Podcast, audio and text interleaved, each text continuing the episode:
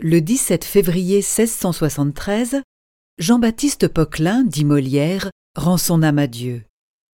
Diffusia.fr vous invite à écouter un extrait de son poème Remerciement au roi. Il faut, ce matin, sans remise, aller au lever du roi. Vous savez bien pourquoi.